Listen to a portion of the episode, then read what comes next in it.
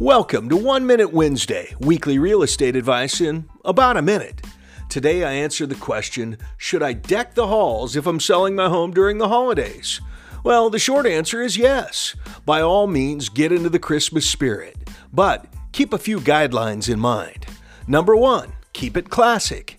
You're appealing to all tastes when showing your home, so simple and classic is the way to go. Nothing too trendy or over the top.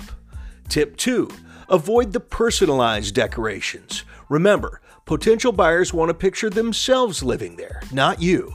Want your home to appeal to everyone? Then stash the family photos, greeting cards, and personalized stockings.